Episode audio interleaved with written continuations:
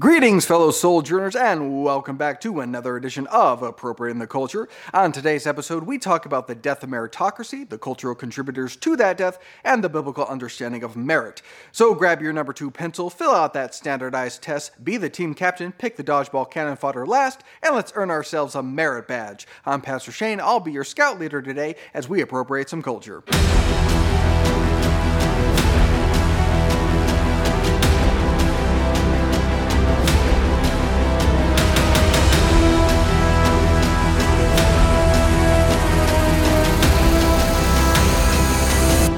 You might have noticed that our culture, particularly in education, is increasingly reluctant to reward or acknowledge excellence.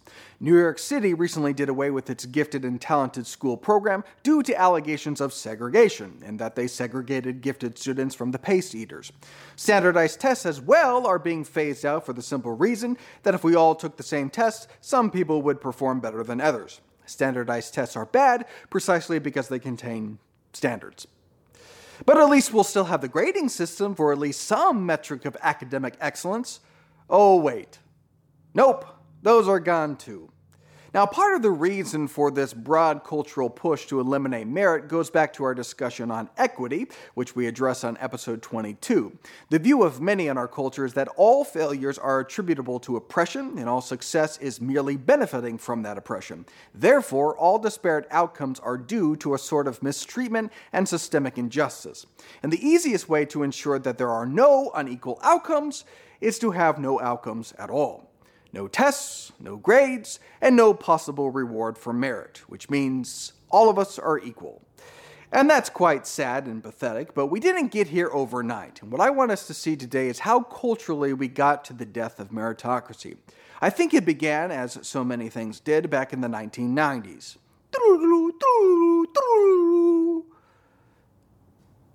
Nothing happened. Okay, well, to put you in the right frame of mind, here's a picture of me circa 1992 ish. I'm on a horse. Look at those hammer pants. Got the pump up sneakers. Sweet fashion aside, why do I attribute that decade to the death of meritocracy? Because on May 22nd, 1992, a day that will live in infamy, MTV released an original reality television show called The Real World. Now, that wasn't the first reality program. For instance, PBS back in 1973 released a docu-series on an average American family called An American Family, aptly named. But the real world is in many ways the progenitor of modern reality television. It spawned not only spin offs like Road Rules and The Challenge, but its low cost, high ratings format spewed forth a reality program craze that rose through the 90s, peaked in the early aughts, and endures to this day. Everything from Teen Mom to Jersey Shore to The Real Housewives to Keeping Up with the Kardashians can trace their roots to the real world, which was a sort of poison pill that killed meritocracy because it instilled in a generation the notion that you could be rich and famous while having no discernible skill, ability, or redeemable qualities. See, it used to be the case in our culture that celebrities were famous because of their ability. They were successful entrepreneurs, or important politicians, or were gifted athletes, or they were good singers, or good dancers, or good actors, or good comedians, or at the very least, they were exceptionally good looking. There was at least some merit attached to their success. But can you honestly tell me why Snooki is worth $5 million? See, reality TV birthed a celebrity without ability, a new class of celebrity that was famous for being famous. Dancing like Fred Astaire, acting like Tom Hardy, kicking like Justin Tucker, writing like Aaron Sorkin, having smarts like Stephen Hawking, or being really, really ridiculously good looking like Ben Stiller might be a big ask, but I could be famous for being famous. Do I have to sing? No. Do I have to dance? No. Do I have to act? No. Do I have to have any artistic talent in any way, shape, or form? No. Do I have to be funny? No. Do I have to be smart? No. Do I have to be an expert on any subject at all? No. Do I have to sink a three pointer? No. Do I have to throw a fastball? No. Do I have to be athletic in any way, shape, or form? No. Okay. I could probably do that. So is it any wonder that things like socialism and the obsession with equity are on the rise in our society? For decades now, our culture has been promulgating example after example of riches, wealth, and celebrity independent of merit. Success looks more like dumb luck, emphasis on dumb, than it does excellence. And that has only been exasperated by the internet. Surveys show that 75% of kids want to be YouTube stars or vloggers, which is really the modern manifestation of the reality star. It might be tricky to make the NBA, you might need some, you know, talent, but you could point a camera at yourself and watch movies. That seems doable.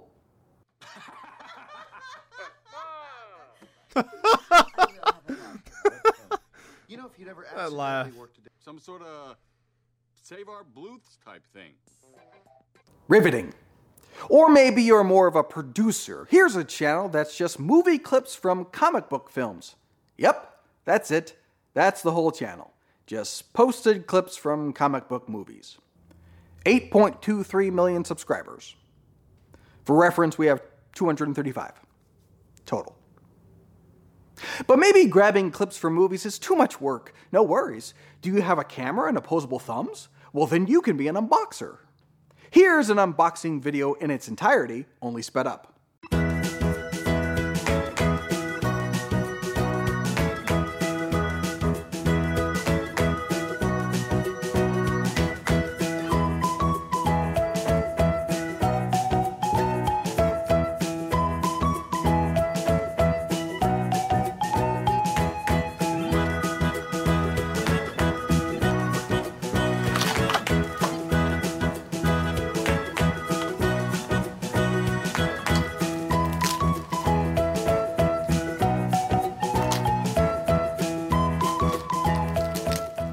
That channel has 2.49 million subscribers. Appropriating the Culture is brought to us by our new format.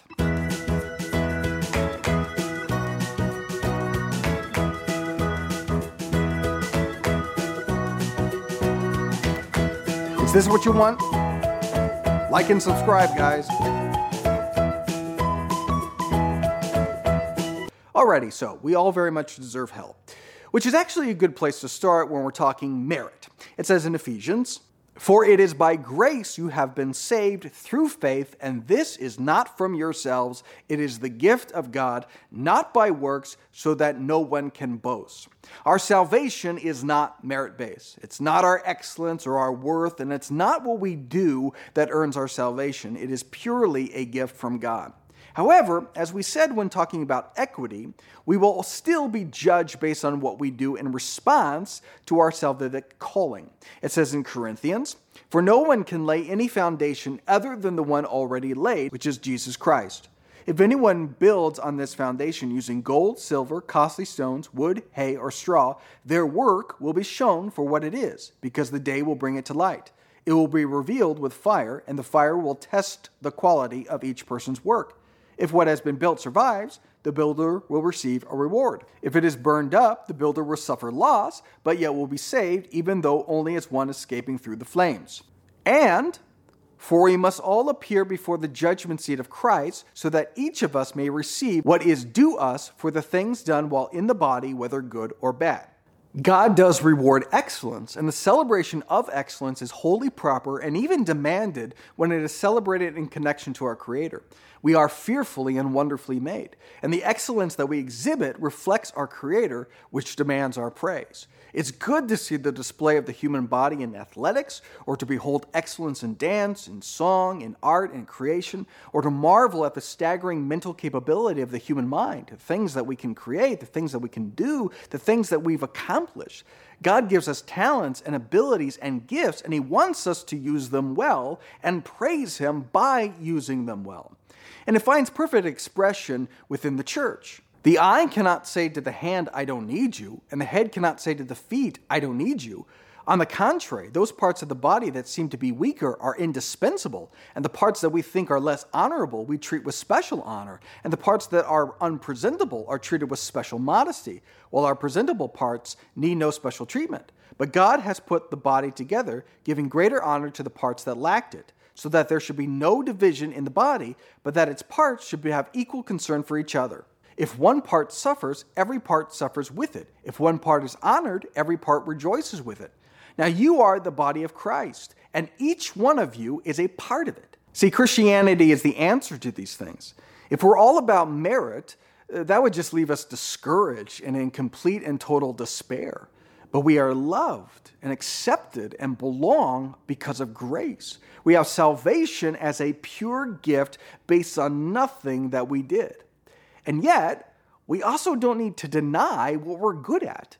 We can have standardized tests and get picked last in dodgeball without being embittered or jealous because our identity is ultimately in Christ. He has made us how we are, to be excellent in the way we are. And so those differences and distinctions are joyous and not jealous when expressed through the body of Christ. It's a meritocracy in unity, which exists nowhere else in the world but in the church. Well, that's it for today. Uh, like and subscribe to my unboxing channel. Uh, hit me up on the major socials with any questions or comments, and I'll see you next week for more Appropriating the Culture.